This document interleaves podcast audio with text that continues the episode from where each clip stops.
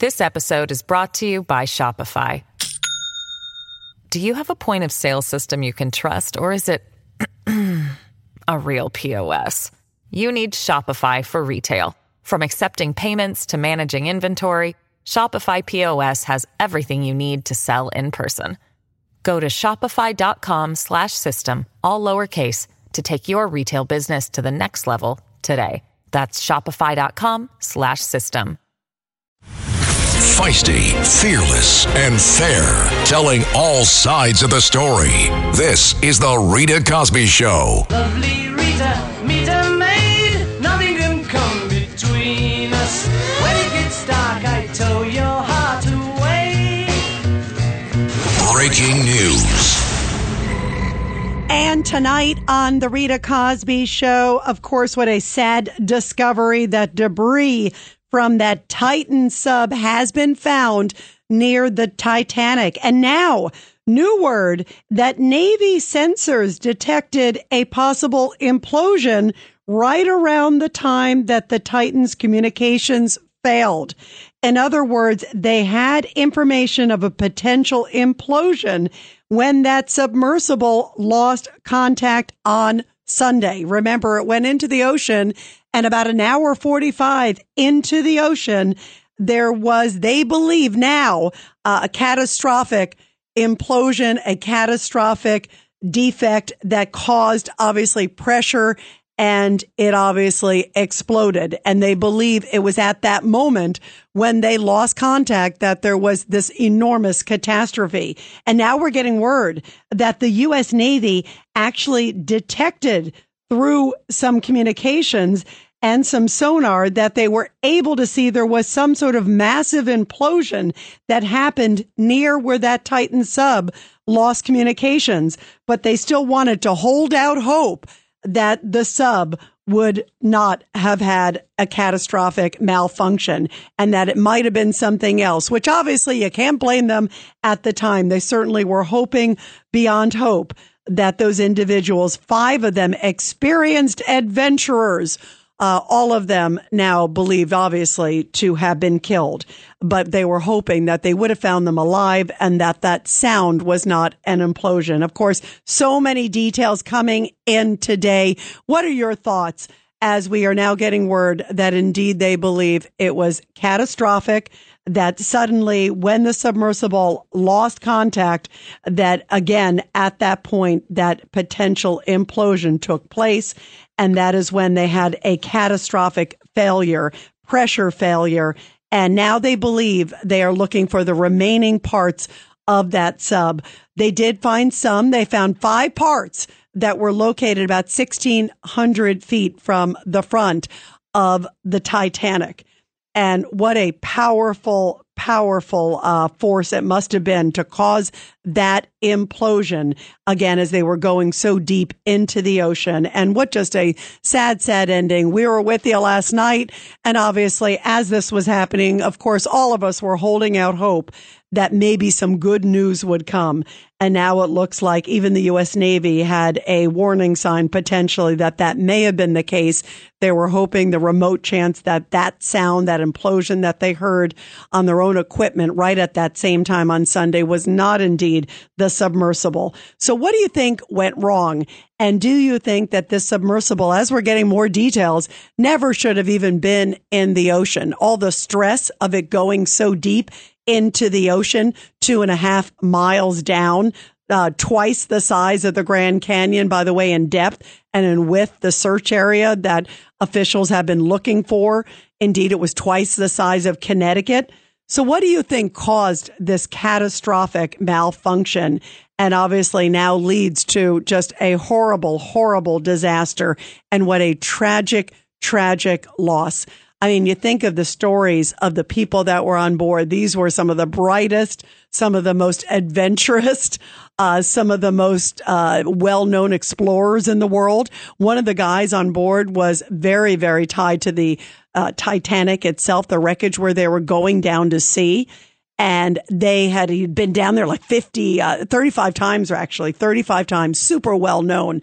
The guy from France, they call him P.H. Paul Henri. And he was one of the sort of granddaddies, if you would, of exploration. And what a tragic loss. And what do you think this means for the future of, you know, private exploration underwater?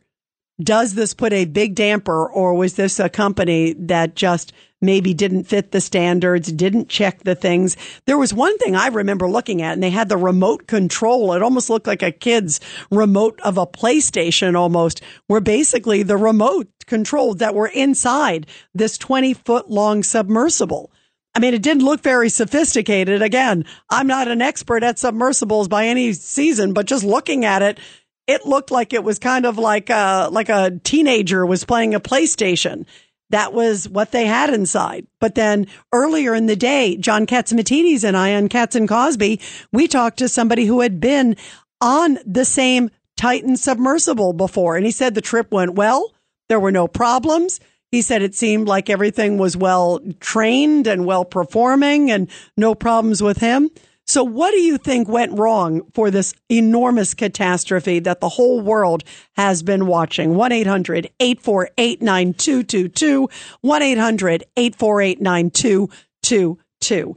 And by the way, also later on in this hour in the Rita Cosby Show, we're also going to be talking about some bombshells in the Hunter Biden investigation and some new details that came from an IRS whistleblower. They are explosive. And we're going to talk about the implications of that later on in this hour. And also the GOP presidential field getting a lot more crowded. We will talk about what that means.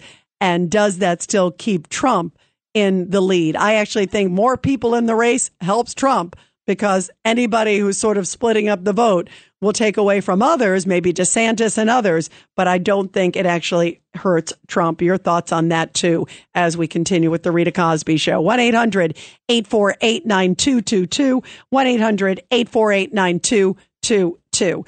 I will tell you, as you guys know, last night on the show, I was holding out hope when they heard these sounds, remember, that they had heard early in the nighttime the night before.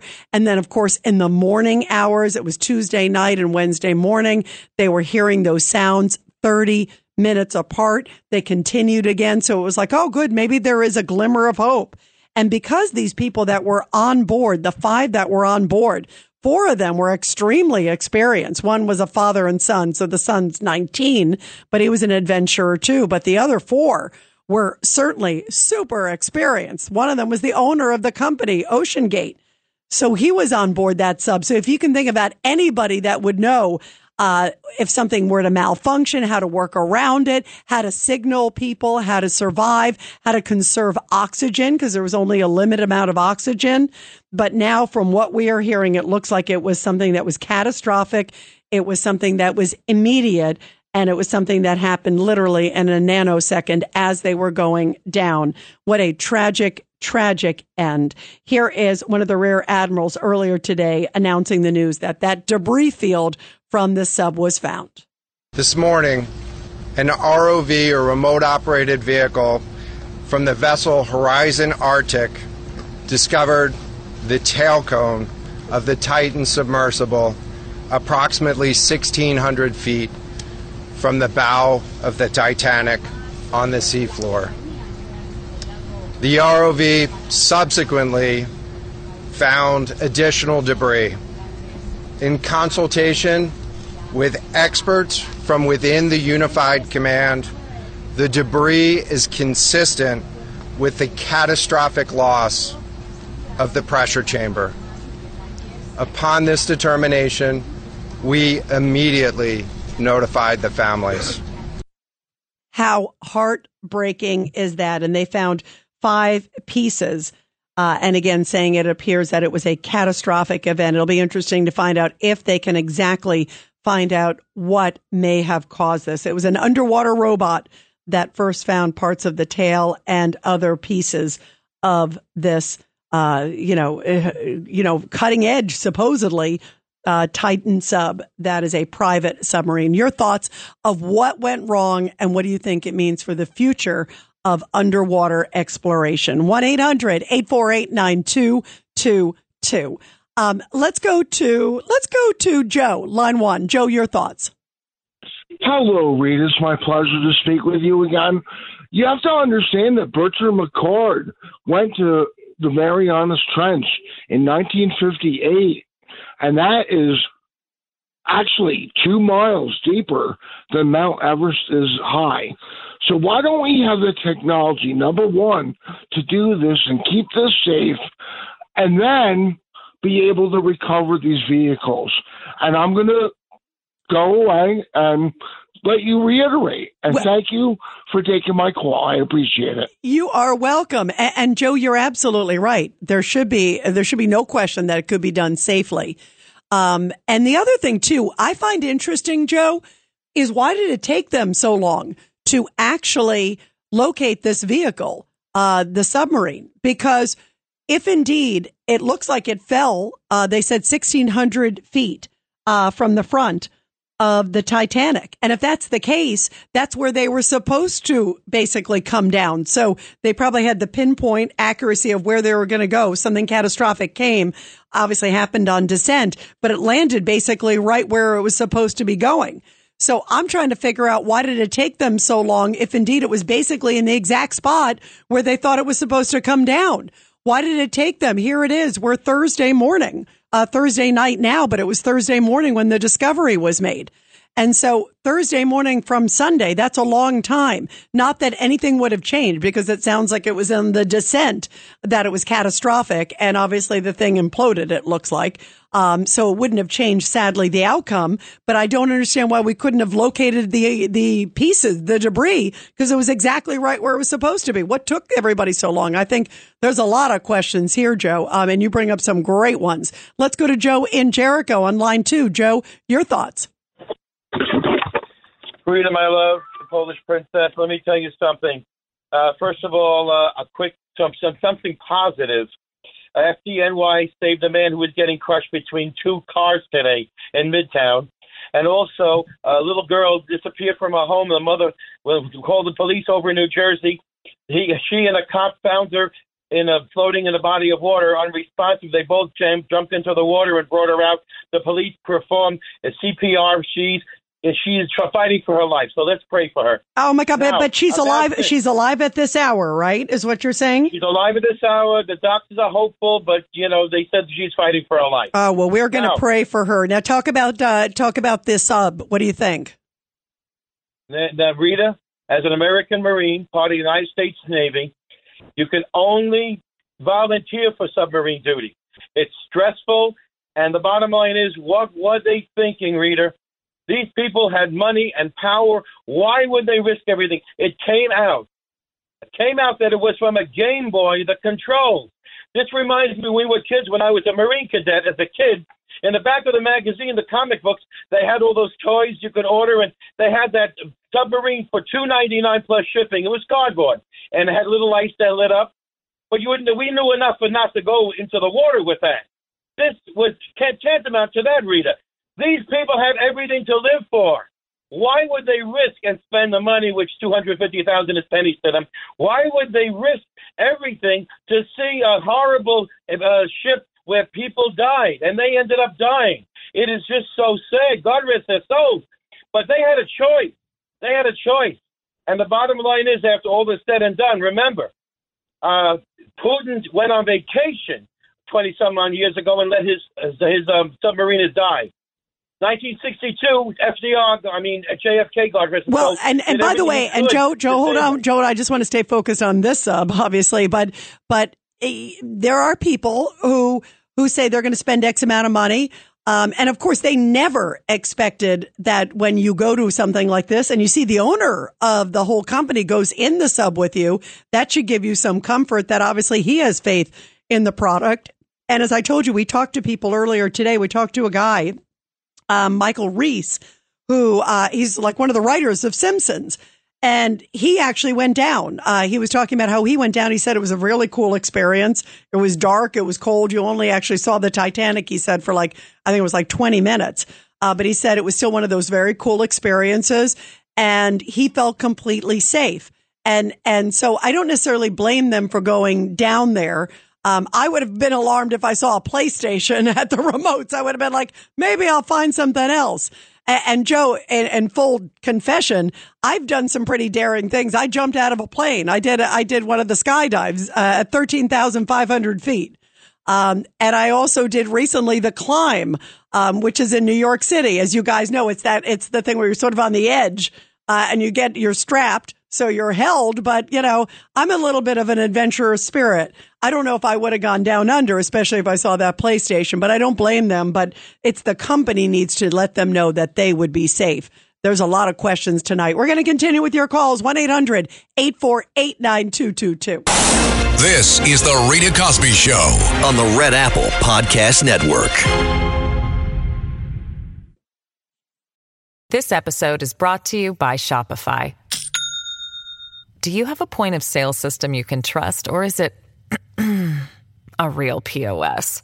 You need Shopify for retail. From accepting payments to managing inventory, Shopify POS has everything you need to sell in person. Go to shopify.com/system, all lowercase, to take your retail business to the next level today. That's shopify.com/system. This is the Rita Cosby Show on the Red Apple Podcast Network.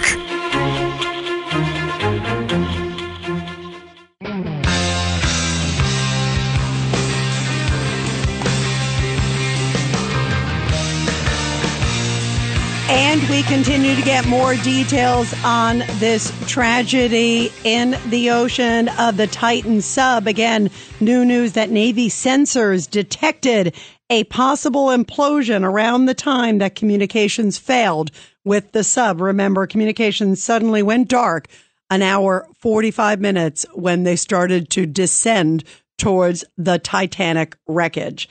And the debris field, of course, found just a few hours ago, right there, right in front of the Titanic.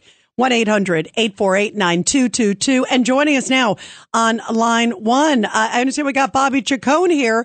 Of course, longtime FBI agent and expert, of course, on diving. Bobby, your reaction, you and I remember we were talking when we were still hoping and praying that they would be alive and that those sounds maybe were leading investigators and everybody there. But now, of course, sadly, reality seeping in. Your thoughts?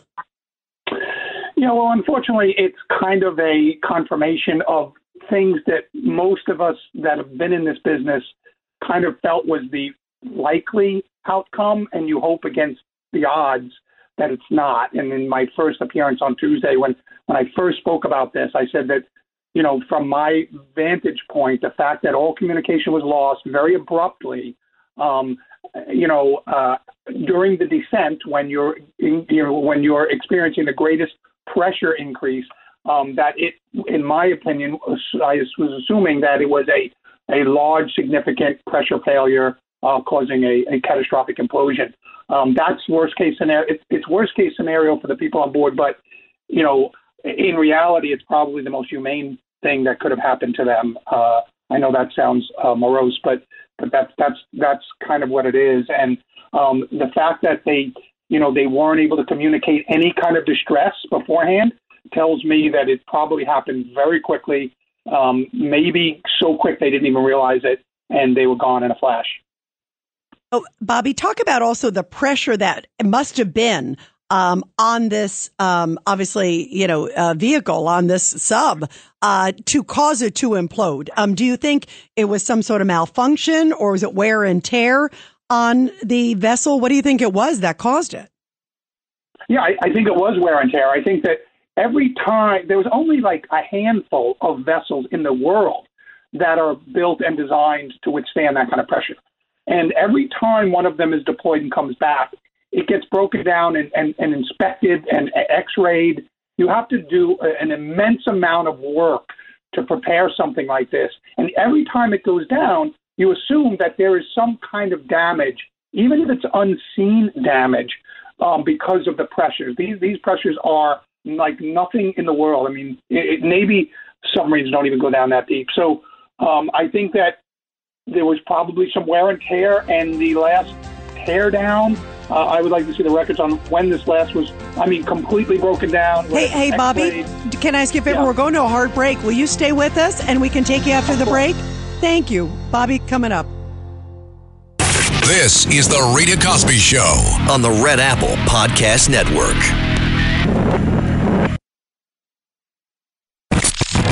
The Rita Cosby Show on the Red Apple Podcast Network.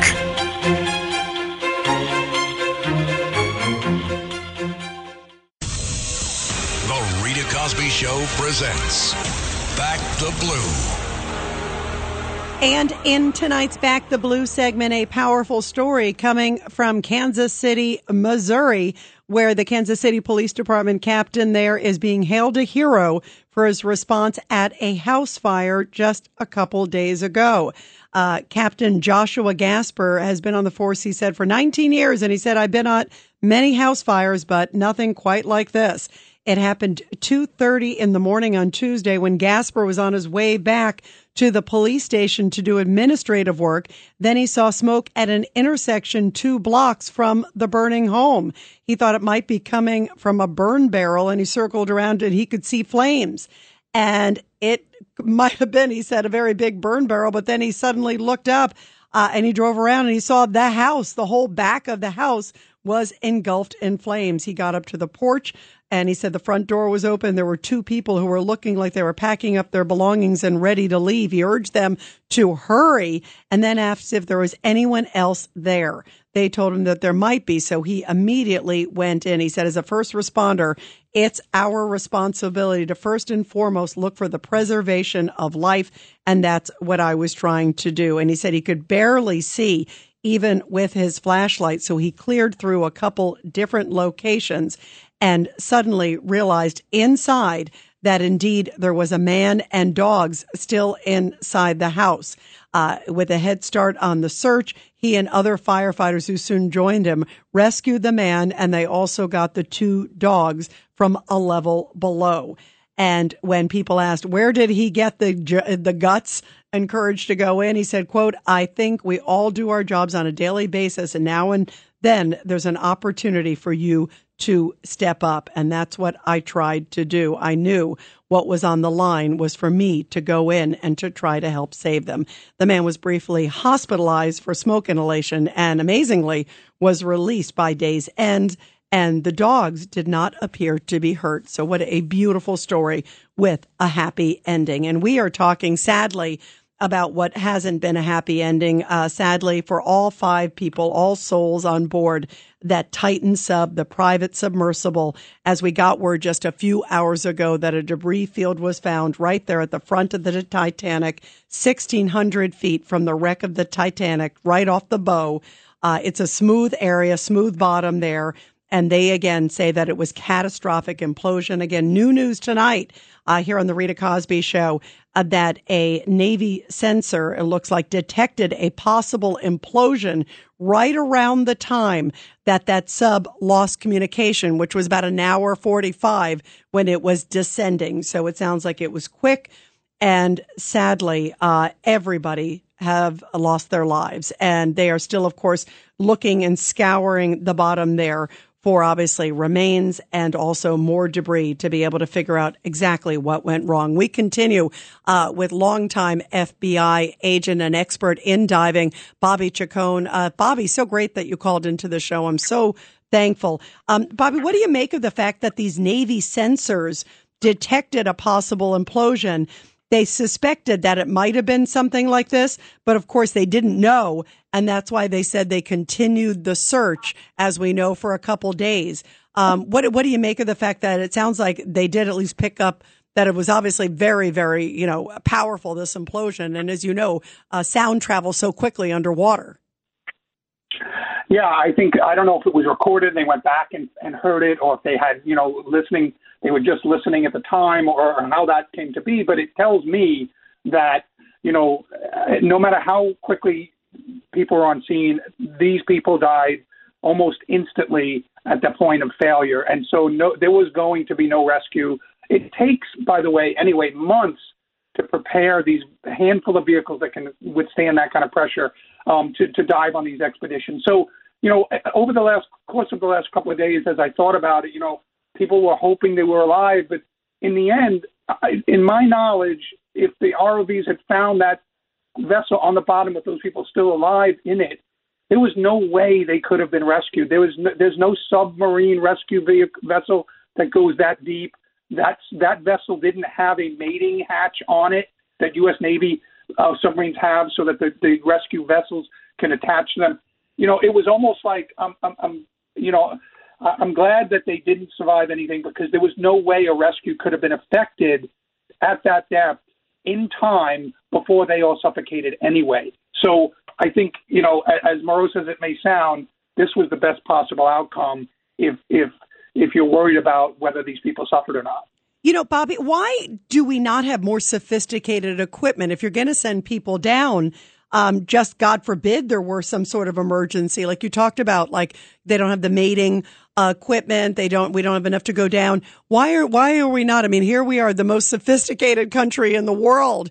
And yet to go down there without these kind of backups, why are we in this situation? Well, because when you use the collective we, these are private enterprises, these are businesses. They charge a fee to make a profit and to put it back in the business. I mean, so you know they choose how to operate themselves. Now that being said, we do know that an industry group of deep ocean explorers had written a letter to the CEO of this company several years ago saying we are concerned that you're not following industry standards, industry safety standards that we as a group got together and promulgated. Now, these are private enterprises, so they kind of police themselves. There's no deep ocean regulatory body out there that regulates this stuff. So they're free to do or not do what they want, unfortunately. And this industry group did write a letter, and it's been published now. You can read it online, where they voice some concerns about this company not following these industry safety standards that they all got together as a group and came up with. So, FBI agent Bobby Chacon, let me ask you, what do you think is in store for the future of private industry for underwater exploration? What do you think? Do you think that this is a big setback? How does this affect just the future? Well, I mean, that's a great question, and that's exactly what this industry trade group mentioned in their letter. They said that since you're not following safety standards, if you have a catastrophic event, it may affect all of us in the deep ocean exploration field because of what you're just asking, what the repercussions are going to be. Are there going to be governmental bodies that step in and call a timeout and say, maybe we have to look at some regulations, maybe we have to... Now, industries love to self-police, right? They love to police themselves and pass their own safety standards, which this group had done. And in their letter to OceanGate, they said, we're afraid that if you have an accident, it's going to affect all of us.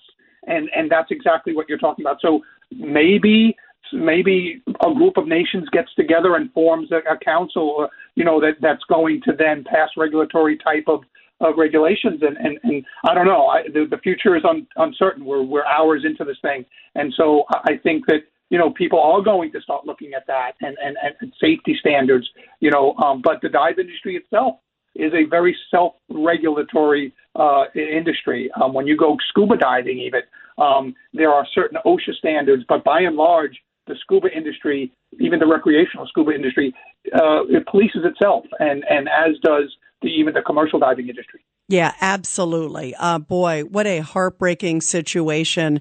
Bobby Chacon, thank you so much for joining us. We're so grateful that you called into the show and given your great expertise. And definitely stay in touch, Bobby. Thank you so much. Will do, Rita. Thank you. Thank you very, very much. Former FBI agent Bobby Chacon with some great experience in diving, and his perspective invaluable on a night like this. So grateful that he did call into the show. 1-800-848-9222. 1-800-848-9222. Let's go to Frank, line 2 from Ohio. Frank, your thoughts. Yeah. Hi, Rita. I liked Bobby's phone call. That was really informative, and I appreciate what he contributed to our understanding of this problem. And the problem is really, it's both a cultural and specific to this company. Culturally, listening to the talk radio the past couple of days, people don't know the deepest point of the ocean. They don't know that submariners in America are called submariners. They don't draw a distinction between submarines and these bath escapes that are designed to go to these tremendous depths. Nobody seems to understand the very great risk and the pressures and the danger involved in this kind of enterprise. Now, adding to what Bobby said about the reports that are coming out, I read one today that said that a engineer who worked for this company in 2018, I believe, wrote a letter. He was a whistleblower saying that the practices were unsafe, and this engineer in 2018 was fired. Yes. Another account. By the way, Frank, I read that too, and that was stunning. Keep going. You're right. Yes. Another account. This is a video. I can find your email address and send these links to you if you need them. There's a video account of the way this company operated, and the CEO was saying that he didn't choose the proper engineers to pilot this craft. He was choosing young people because they would be attractive to the audience, the clientele that they were trying to appeal to. And so rather than getting, a 50-year-old engineer, they were putting a 20-year-old surfer, so to speak, in there to make it glamorous. There's nothing glamorous about deep-sea exploration. It's really dangerous. It's extraordinarily dangerous. And I just crunched some numbers here, and this is just like sixth grade science and math. They were 12,000 feet down, 364.6 atmospheres. Now, that's 33 feet per atmosphere in the ocean, and we're talking about 14 pounds per atmosphere. So that's 14 pounds per square inch at sea level. Down at 12,000 feet, that's 5,090.9 pounds per square inch. That's a lot of pressure. Wow. A little pinhole, a channel through that steel that is as big as a pinhole is enough to destroy that vehicle. Speaking of science, by the way, Frank, Frank, you brought up an interesting point when you talked about also before. You reminded me of one of the things that we were looking at too.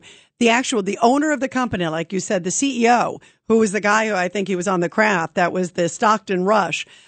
He's on a video saying, we bring in inspiring people. We bring young, inspiring people to kind of work in our company and be a part of all this, because they don't really want to see 50-year-old white guys. That was his analogy. Like, he's like, we don't want to, forgive me. If I'm getting operated on, I want the best doctor to be operating on me. I want the one with the most experience.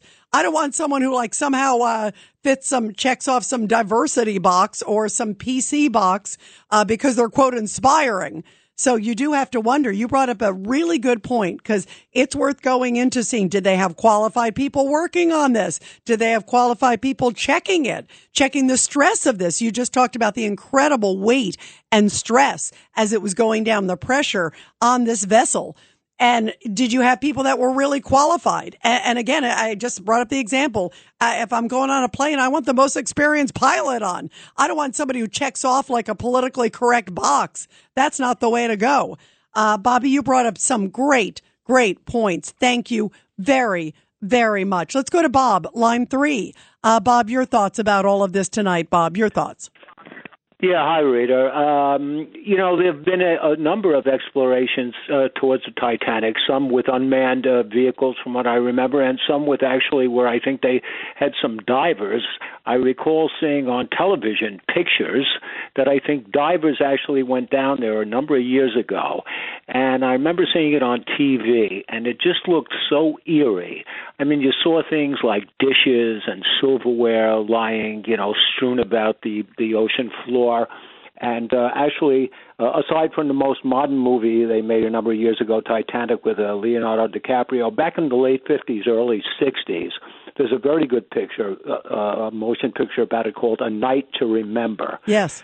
And when I was listening to your show last night and thinking about this whole tragic event, and it really, really is, I couldn't help but think that, to me, it was almost like an omen, like the dead should just be left undisturbed. And I couldn't help but, not get that out of my mind. So, that's just putting a different spin on any kind of scientific calculations, pressure-wise, depth-wise. No, you're right. You know what's interesting, Bob? One of the guys, and I thought about when I heard that the debris happened. First, I said a prayer for everybody because, of course, like the rest of everybody, I was hoping that those sounds on the side might have been sounds somebody tapping potentially on the side of the sub.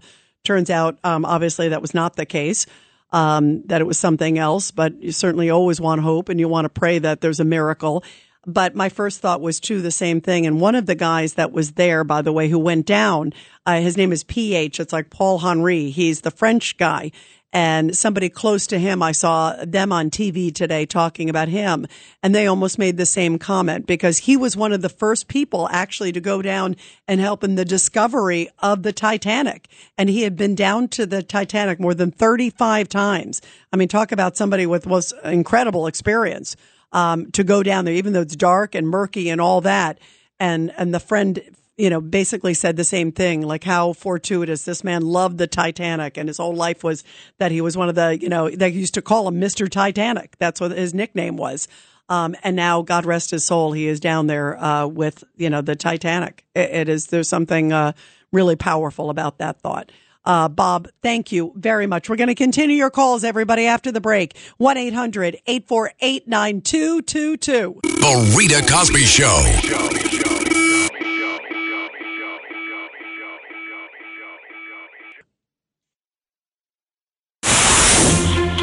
This is The Rita Cosby Show on the Red Apple Podcast Network.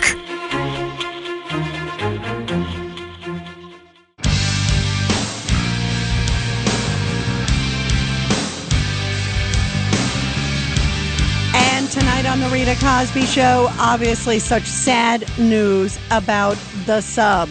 And my friend, Michael Gillen, former ABC News correspondent who went on another exploration down to see the Titanic.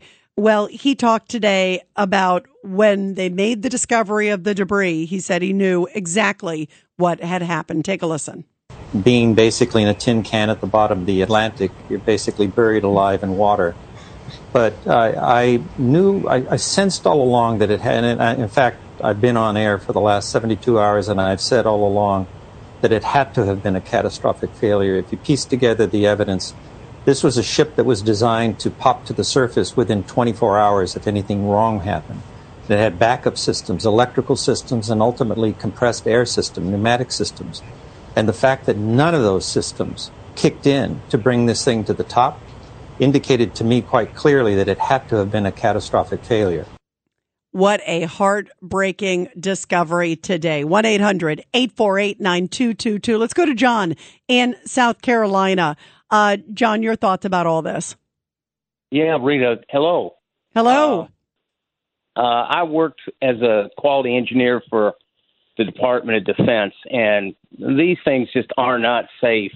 We had special things for our submariners, SubSafe and 21N, and we really looked at standard parts weren't acceptable. You had to be above in quality. But I heard something very interesting, that this chairman who was piloting this thing, evidently, for the want of $2,000, he didn't put a pinger on this vessel. And that would have told people where it was all the time.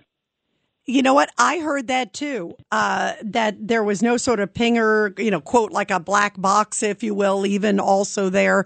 But you're right. Isn't that stunning?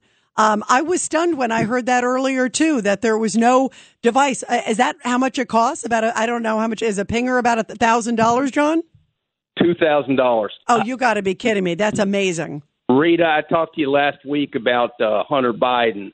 And you know Larry Kudlow, and I watched him tonight. Yep. And I'm sorry to break this to the other side, your other topic, but no one's talked about the NSA yet, and that's what everybody wants, is that clinching evidence. Why isn't anybody looking where we have the conversation recorded? Yep. And by the way, I have not forgotten that, so I will keep you apprised on that, John. So don't to Larry Kudlow, because he interviewed James Comer, and Comer sounded like, hey, he didn't really care if he had the clinching evidence. Well, that's interesting. I will definitely pass it to Larry, and I'll also pass it on to others, too, involved in the investigation. You bring up a great point, John. And, John, thank you, too, on both of these really important topics for joining us tonight. And you are right. We should try to get those conversations from the NSA, as you brought up, and also how sad is what you just said, that it was only $2,000 and they would have had a pinger. Not that it would have changed anything here, but at least we would have been able to pinpoint it right away. John, thank you very, very much. And also real quick, let's go to Isabel, line 5. Isabel, your thoughts real quick. Hi, Rita. You are very brave. Thank you. Okay. I don't know if I would have gone underwater, but I did do the skydive at 13,500 feet. Yeah, that's brave. That's brave.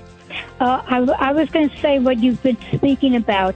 If it imploded, it could not withstand the ocean's pressure. No, you are absolutely right. And it should have been built much better, as we have just heard. We're going to continue this and also talk about Hunter Biden. The Rita Cosby Show on the Red Apple Podcast Network. The Rita Cosby Show.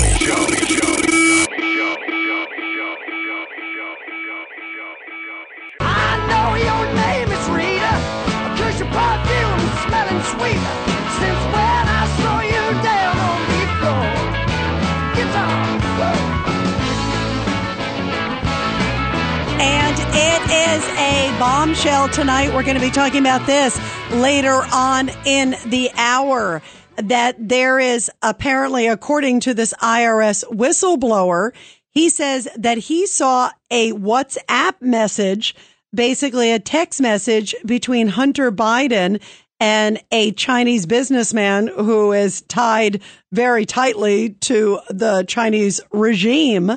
And it basically made threats to this Chinese businessman and saying, my father's sitting right here. He's right next to me, basically threatening this businessman and basically slamming and almost extorting him, if you will.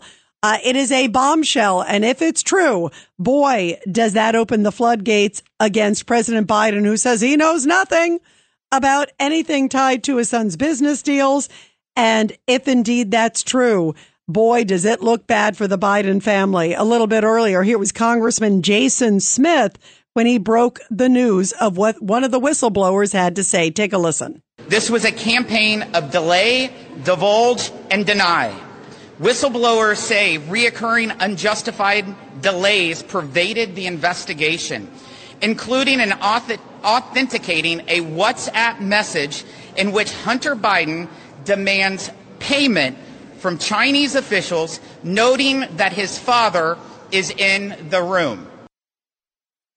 And we're going to talk about that later on in the hour, the implications of all of that and the stonewalling that he says happened in the investigation of Hunter Biden.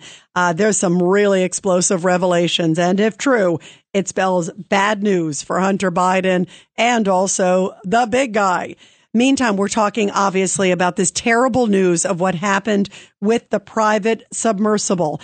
James Cameron, remember, of course, he is the director of that very famous film, Titanic. He came out and said in an interview after the terrible news that the debris field was discovered right at the front, at the bow of the Titanic. And basically, you know, obviously tragedy now that we are learning indeed that, of course, all 5 on board, of course, presumed to be dead, their bodies there at the bottom of the ocean, also debris also there, and so much, just such a sad ending to what everybody was just hoping around the world. We thought of the stories of those people that were trapped in the mines, remember, in South America, and they got out. Colombia, the people, the young kids that survived in an unbelievable plane crash, and they were in the forest there for, 40 days. All these stories of just remarkable survivals and praying that these guys somehow would be alive. Sad news, again, with that debris field being discovered.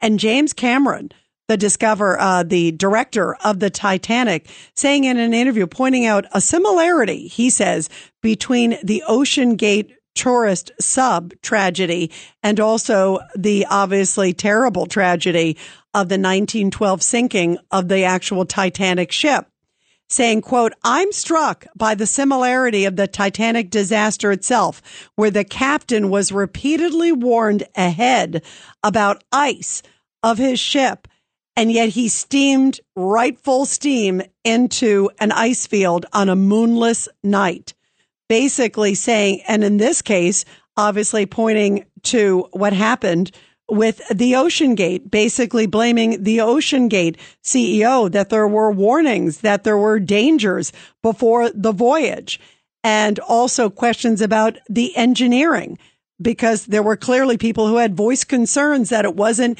engineered well and it wasn't stable enough, that there were, as we just heard, not a lot of backups.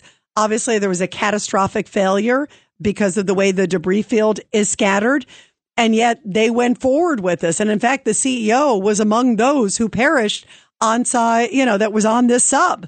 But it sounds like there were lots of warnings. And we were just talking to somebody who was with the Defense Department in the Navy who was familiar with the standards that the military has, and saying that this is a much lower standard, that these are these private companies. And when you do these private things, you don't know what you're going to be in store for. I'll give you an example. Years ago, I was in Jamaica, and they're like, "Hey, you want to do a, you want to do a skydive?" I saw the guy, his eyes were red as glass. I was like, I think I'll pass on the skydive with Mr. Jamaica, right? But then I was offered to do it a couple years later, and I did it with the Golden Knights. They also work with Fort Bragg right next door, the best of the best. And I thought, okay, if I'm ever going to do it with the best of the best. The military probably has a little better standard than Bob Jamaica that I saw on a boat smoking who knows what 5 minutes before. And basically, that's what a lot of people are talking about today, that the standards were lower, the engineering, maybe the inspection standards were lower. But still, what a heartbreaking scenario and what a tragic outcome that we have learned in the last few hours. Here is Bill Parker. He's a senior naval officer, and John Katsimatidis and I talked with him earlier tonight on Katz and Cosby, describing what he thinks probably happened to the five souls on board the Titan sub. So the idea here is that the pressure is one atmosphere for every 33 feet. So every 100 feet is about 3 atmospheres. This was down 12,500 feet. So basically the idea is if you put 5 school buses on every square inch, that's the pressure pushing in on this. And it's a carbon fiber, therefore it's not like titanium per square inch. Yeah, that's a lot of pressure. So now today, as we're looking, and we just heard from Bobby Chacon, who called in, former FBI expert, who was saying that probably the wear and tear, it's like a product, like it kind of expands, comes back in, and expands, comes back in with every trip. And this wasn't the first trip for this vessel, this private Titan sub that just went down. It was multiple trips. So maybe after each trip, it came back in, and they didn't realize that there might have been even just a slight expansion that didn't come back. And any sort of defect, any sort of problem could have caused this kind of catastrophe at such incredible depths. What a sad, sad ending. And maybe the standards were not checked. The inspections were not checked. Obviously, the owner of the company, OceanGate, believed in it. He was down in that sub with these other adventurers. But maybe the standards were just not up to par. And some of the warning signs in the engineering community that we're hearing now, it sounds like they were obviously certainly warranted. And what a sad, sad testament that is. Where do you think things went wrong? And also, what do you think this means for the future, of course, of underwater exploration? Here is Rear Admiral John Mauger, who spoke earlier today with the announcement of what happened and the discovery of the debris field, and now what happens next. What are the prospects for recovering crew members? And so this is a incredibly unforgiving environment down there on the seafloor, and the debris is consistent with a catastrophic implosion of the vessel.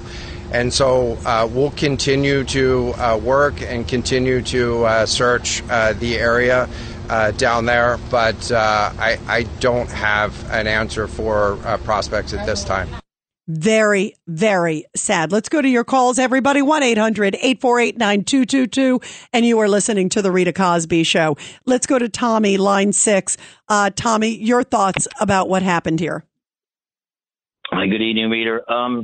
My concern is I was a machinist when I was younger. I grew up in a machine shop in Brooklyn, East New York. Okay, yeah. And over the years, I graduated. I did aerospace machine work throughout Long Island for a few companies. And one of the companies I worked for used to do electric boat parts for. It was Peerless, and they used to make electric boat parts. And I got a chance to go up to Electric Boat in Groton, Connecticut, and watch them build. I wasn't actually able to go up to it, but I saw the Triton submarine being welded, and they inspect every weld. Now I understand this is a composite type vessel. But it's true. Your other caller had said earlier about the manufacturing spec. Now, do me a favor, Tommy. Explain what does that mean, that it was a composite vessel. Can you explain that for everybody listening? Well, it wasn't steel. That's what I heard. I don't know 100% because I haven't really looked it up, but they said it was a composite-type material. So that means it's able to withstand the pressures. The problem is if you, like you said, going up and down and no maintenance on it, it's probably going to have some issues over some time, like especially with the centrifugal pumps, because they rust up and that'll screw up your whole day. Because if you're down 2 miles, you ain't getting back up if you don't got your pump. So with all of this stuff that's going on, I believe that the government needs to be proactive with this regulation stuff if it's going to be commercial. You know, private, you can do whatever you want. That's what they're saying, right? But you're bringing people on there and you're charging them. This is a commercial vessel now. You need to have Coast Guard approval and you need to have positive, real maintenance. I mean, real engineering design. You know, I agree. I agree. Tommy, did you hear somebody, last caller, brought up a great point that there was no pinger. And I've heard that in other reports too, and that the pinger costs it's like a beacon, and that it costs like $2,000. I mean, the people were spending, according to reports, these people were spending $250,000 a person to go on this trip. These are these wealthy adventurers. And again, they trust that when somebody's doing it and the owner of the company goes down with you, you would think, and it's a guy who's very experienced, you would think he knows what he's doing and he's made sure every screw is in place and there's no holes or any wear and tear. But can you believe that they're going to charge $250,000? And now we're finding that maybe they were clearly cutting corners on maintenance and that they wouldn't even spend $2,000 for a pinger, because right away then they could have figured out where they were and detected it. I mean, that's astounding, Tommy. What does that say to you? These vessels are supposed to have a lot more. These vessels cost millions and millions of dollars. If this guy took, I mean, I obviously know what the problem was. There was a main nut behind the steering wheel. That's what's the problem with that thing. That guy was a little nuts. I don't like the way he talked, and he said he was trying to keep up with aerospace manufacturing, and it sounded like a total fart. Like he was trying to convince himself as well that that's what he was doing, but I don't really think that he was, because DCAS, like the government, that's the DCAS inspectors. Those people, I mean, they go over everything. You know, you're not going to build this thing in a couple of years and have it go in and out, and then you're not going to have anybody investigate it. But let me ask you, because this was private, different standards, correct? Well, it's no longer private if he's charging. Now he's commercial. So now this falls under a different regulation. It's not him only and his people. Oh, that's interesting. So you're making the point, because he was charging, according to all reports, that there would have had to have been some outside government regulation, even though it's a private commercial? Something. I mean, the manufacturing should have been. I mean, if there's like the one you should have been or did. What do you think? Should have been or did? Yeah, I think it should have been. It should have been definitely. Well, let's hope you're right. But by the way, that opens the whole door, Tommy. If indeed there was some sort of outside regulation, they obviously didn't do a good job. There was something missing. Somebody missed the mark, whether it was in the private sphere or whether they did have that other layer. It would be interesting to know. You bring up some superb points. Tommy, thank you for your great insight. And everybody, we're going to continue with your calls after the break. 1-800-848-9222. The Rita Cosby Show on the Red Apple Podcast Network.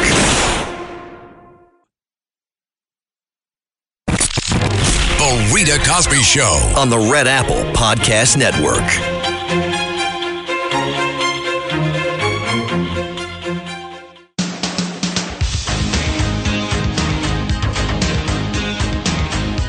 And coming up, we are going to be talking about these really shocking allegations that were revealed today on Capitol Hill. Two IRS whistleblowers coming forward. One saying that he saw a text message between Hunter Biden and this Chinese rogue associate. This is this businessman who was well known and very close to the Chinese government, a Communist Party official, Henry Zhao, basically threatening him and saying, according to Hunter Biden, my father's sitting right next to me. You better do what we say or else. There's some really blockbuster details, and we're going to talk about that and what it means in the investigation. Can it be proven? Again, it comes from a credible whistleblower, somebody who worked at the IRS for a long time. The guy's name is Gary Shapley. And he says he doesn't have a political grudge to reveal that he's really just doing it because he could not believe the stonewalling and all the steps that the Justice Department was doing to the IRS. And he also made a claim that the IRS was ready to move forward with felony charges against Hunter. And then the DOJ basically stepped in. So this is explosive on so many levels. And Shapley hasn't hidden his face or anything like that. He's come forward. He did an interview not that long ago with CBS News, Jim Axelrod. Here he is not that long ago saying why he felt he had to speak out. He was an IRS supervisor, and he said he had to tell everybody what was really going on in the Hunter Biden investigation. Shapley says he decided to blow the whistle after a heated meeting last October with federal prosecutors. It was my red line meeting. It just got to that point where that switch was turned on, and I just couldn't silence my conscience anymore. Did you let prosecutors know you were unhappy? I don't think I can answer that.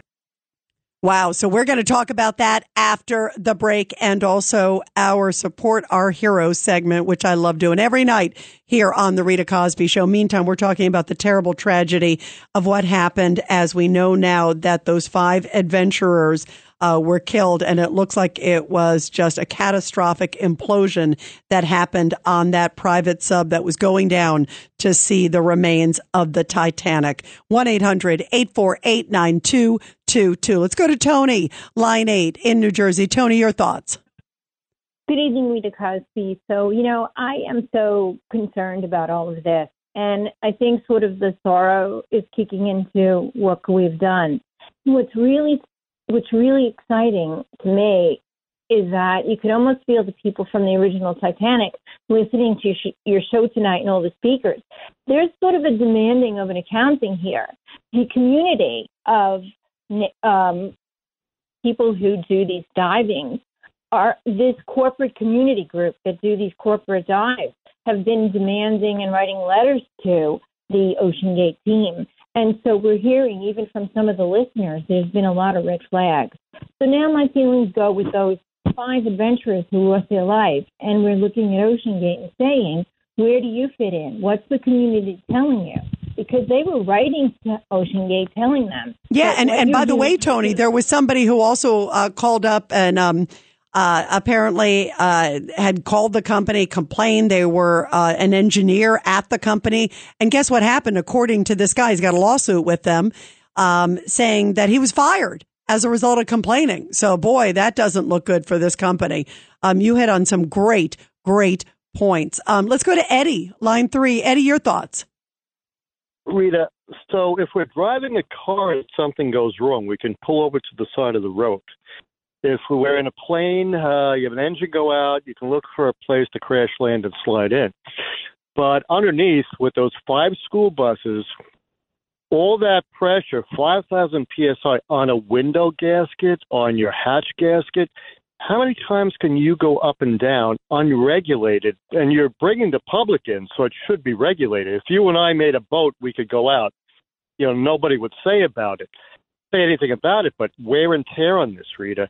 Do they have any kind of data on the wear and tear on this. Yeah, and you hit it on the head, Eddie, because that's what it seems like was the case, that it was the expansion, the wear and tear, the unbelievable pressure, as you aptly described, on this vessel, and who's checking it, and were they really following, and if they weren't going to spend money on a pinger, were they spending enough on the inspection? Lots of questions. This is The Rita Cosby Show on the Red Apple Podcast Network. The Rita Cosby Show on the Red Apple Podcast Network. The Rita Cosby Show presents Support Our Heroes. And in tonight's Support Our Heroes segment, where we love honoring our great military and their families, a really powerful story coming from Wisconsin, where a veteran named Stephen Cook, who is a local veteran from that area and from the Vietnam War, got surprised by all his friends and family with a boat float. The surprise comes after Cook had to miss the Special Honor Flight Memorial back in April due to health problems. So neighbors, friends, and family decided to come up with an idea to honor him. And so a longtime friend said somebody brought up the suggestion of having him on an honor float as opposed to an honor flight. And that snowballed into everyone wanting to do something special for him. And given this year marks the 50th anniversary of when the last combat troops left South Vietnam in 1973, veteran Cook became deeply emotional once he saw the surprise, describing the moment as something he will never, ever forget.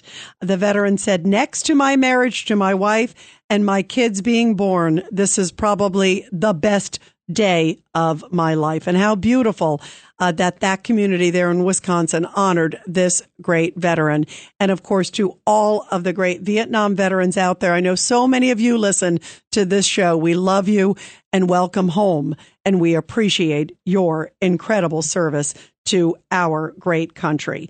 Well, we are talking about some stunning revelations that have just come out about Hunter Biden.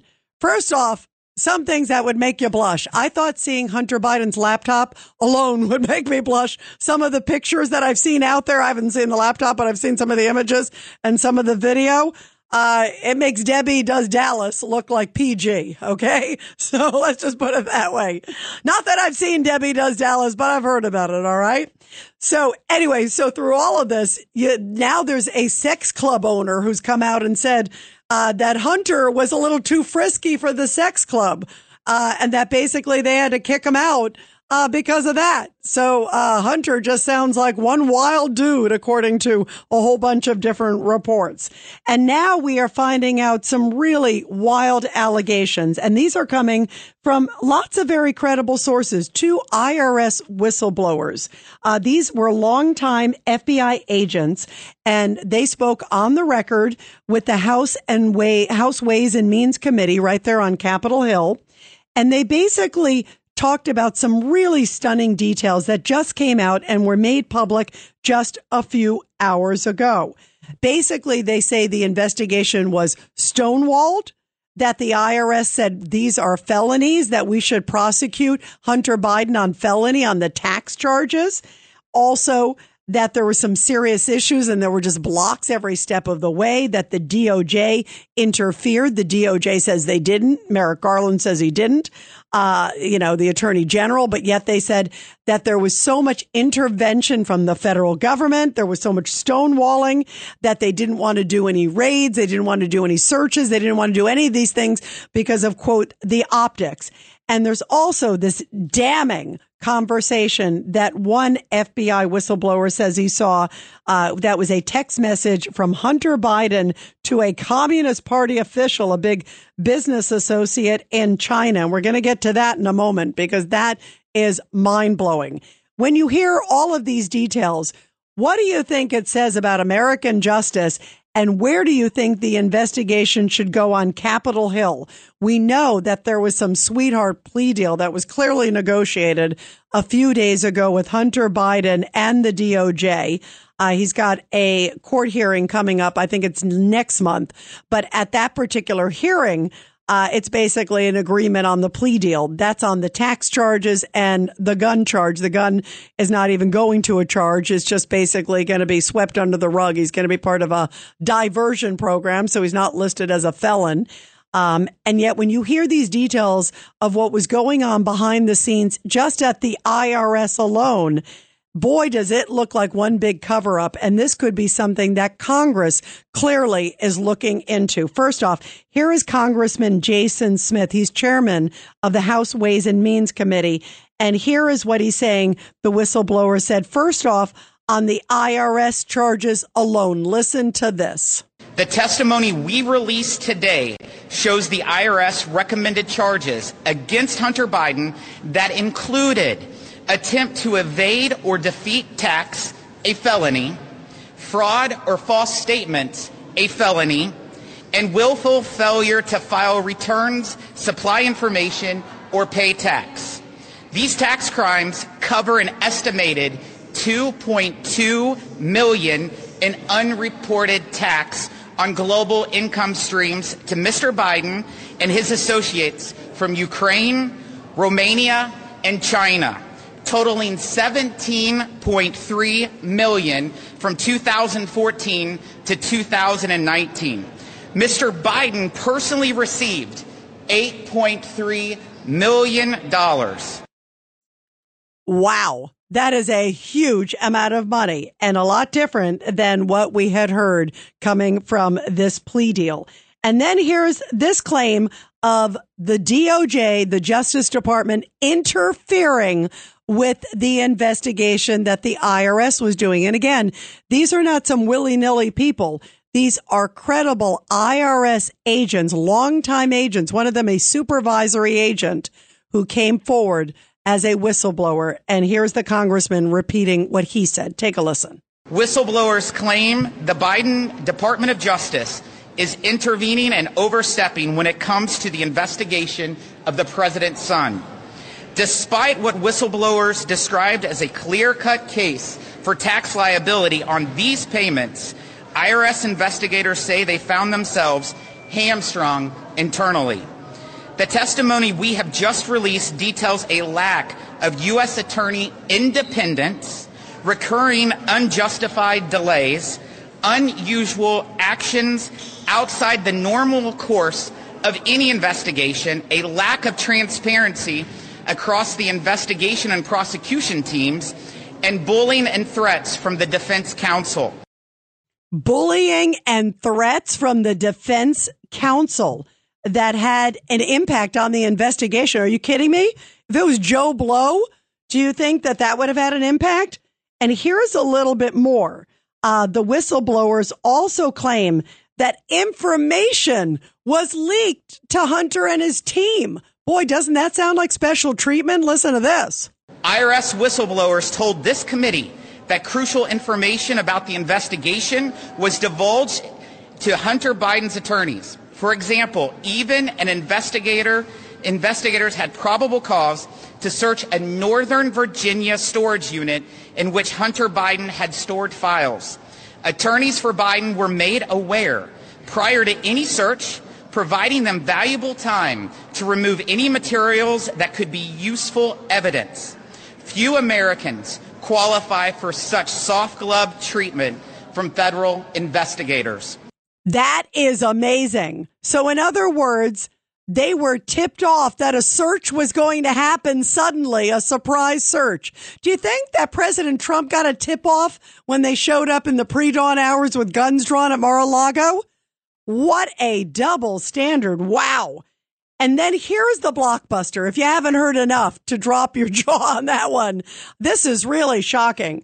Listen to what one of the whistleblowers, again, the senior supervisory agent, says that he actually saw. He says he saw a text message, WhatsApp, that is sort of, a more controlled. It's a message that a lot of times when you're doing communications with like foreign individuals, it's easier because it's free and also, a little more secure, if you will. But he saw a text message, he says, between Hunter Biden and this communist official. Listen to this. This was a campaign of delay, divulge, and deny. Whistleblowers say reoccurring unjustified delays pervaded the investigation, including an authenticating a WhatsApp message in which Hunter Biden demands payment from Chinese officials, noting that his father is in the room. So I'm going to read this message to you. This is a shocker. Again, this is Hunter Biden claiming to this Chinese official his father's in the room. You know, we don't have a videotape. We don't know if the father was in the room. But boy, if true, this is a bombshell. This is the message that this guy, Gary Shapley, says that he saw. It was from July 30th, 2017, many years ago. Okay. WhatsApp message with Hunter Biden and a guy named Henry Zhao, a Communist Party official and director at this Harvest Fund Management, which invested in Hunter's firm. Okay. According to Hunter, and he says he saw this. This is a supervisory FBI, rather IRS agent saying this, what he oversaw and what he personally read on a message from Hunter Biden. All right. Here's Hunter Biden saying, quote, "I am sitting here," to the Chinese official, "with my father, and we would like to understand why the commitment made has not been fulfilled," Hunter wrote. "Tell the director that I would like to resolve this now before it gets out of hand." And now means tonight. And Henry Zhao, "If I get a call or text from anyone involved in this other than you, Zhang, or the chairman, I will make certain that between the man sitting next to me," meaning his father, "and every person he knows and my ability to forever hold a grudge, that you will regret not following my direction. I am sitting here waiting for the call with my father." Boy, does that not sound like the mob? And again, these are Hunter Biden's words, claiming his father three times in this reference is sitting next to him and engaged in the strong arm business deal. This would be explosive if this is true. 1-800-848-9222. Remember, Joe Biden has said he knew nothing of his son's business deals. And this allegation, at least this message from Hunter Biden, certainly sounds like otherwise. 1-800-848-9222. Let's go to Mike, line 3 from South Carolina. Mike, your thoughts. This is a bombshell if it's true. A total bombshell, Rita. And you know what? To start off, I know you're running out of time. My heart goes out to the family members of the five heroes who were in that mini sub. You know? Absolutely. But, it's so heartbreaking. Bombshell. I'm going to give some Italian words and a shout out to Joe from Jericho, Marine. You know what? I worked with a lot of people, Vietnam vets, when I was with the MTA. And here's a couple of Italian words for you. Okay, the Biden family is facce due, which means two-faced, prima class, which means first class. Shake that artist. And this is a bombshell and a half.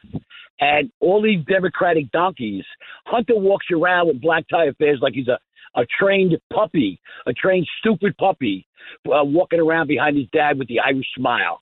And guess what, Joe Biden? You know what? You're like, I don't know nothing. I know nothing, you know, from Schultz, the classic TV show. You're a skivot.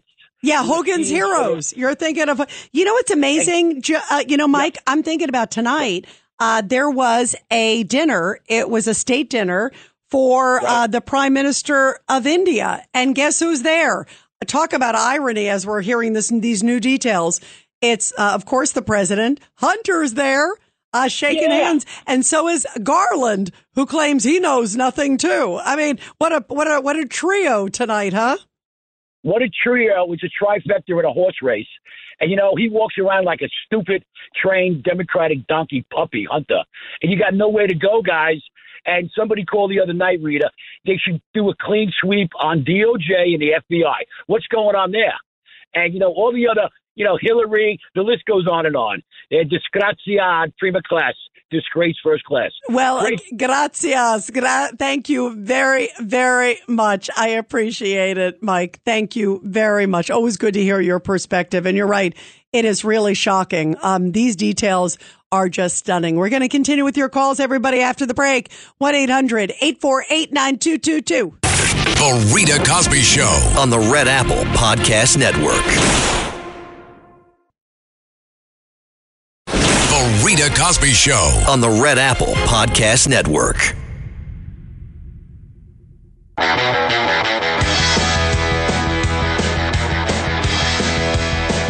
Well, this is a doozy. It sounds like a scene out of The Godfather. I'm not sure if it's part 1, 2, or 3. But this message that this IRS supervisor whistleblower now says that he saw between Hunter Biden and a Communist Party official, basically strong-arming him and saying, you better do this or else you're going to regret it. And I'm sitting right next to my father. Again, remember, the father is Joe Biden, who claims he knows nothing about his son's business deals. So is the dam about to break? Because this, again, would head towards Congress. This would head towards Comer. It would head towards Jim Jordan there. So there's a lot of layers to this. And even though Hunter has made this plea deal with the basically charges of taxes and the gun, the diversion on that, there still could be a lot of stuff coming here tied to Hunter and especially to his father. How do you prove it? And boy, if this is true, this is like, it's like, again, it feels like it's a scene out of The Mob. It's like, wow, you just kind of can see, Pacino sitting there or De Niro. And, it's like saying a line like this. And yet this guy says this is what Hunter Biden wrote in a text message. 1-800-848-9222. Let's go to Pete, line 8. Pete, your thoughts about this. Wow. Hi, Rita. I think Biden's days are numbered in the White House. The IRS, they took down Al Capone. They couldn't get Al Capone for nothing, but the IRS got him, and then he got venereal disease, and that was the end of him. Yeah, you know what, Pete? You're right. You don't know where this is headed. This still could be a lot of stuff. And if this comes out, and if it looks like the DOJ swept this under the rug, and also that the IRS was saying it should have been felony. There are so many of these allegations that are just, even one of them is shocking. And if it could be proven, some of these I think could be pretty easily to be proven. There needs to be other whistleblowers, and maybe the floodgates just open because people are going, wait a minute, Trump classified documents that everybody has. He's now indicted 37 federal criminal counts. And then when we're hearing these allegations and you see the Cheshire cat, I'm talking about Biden sort of smiling ear to ear. Oh, it's malarkey. I don't know anything about my son's business deals, even though these people came to the White House, even though you see pictures of them on the golf course. And now you see this message in writing. Wow. Let's go to Michael in West Virginia, line 1. Michael, your thoughts. Hi, Rita. My thoughts are, unfortunately for we the people, we have a attorney general that has no idea what the law is, and he doesn't seem to care. Michael, that's the problem. He doesn't seem to care what the law is. According to these whistleblowers, he knows what the law is, but he doesn't want to follow it. That is a huge problem, and such a serious issue. Let's go to Jeff. Line 3. Jeff, your thoughts. Hello, Rita. Quickly, Chris Wray and the FBI should be shut down. Enough is enough with them people. They're crooks. They're part of the problem. And here's what Biden did. The first thing was the voicemail message. Remember the phone message? He said, son, you're cleared. Did that sound like a mob call or what? That's classic. The other thing is, that's right. By the way, you're right. That phone call, don't worry, you're in the clear. That was the whole New York Times story, I think. Right? That was an interesting one. I'm glad you brought that up, Jeff.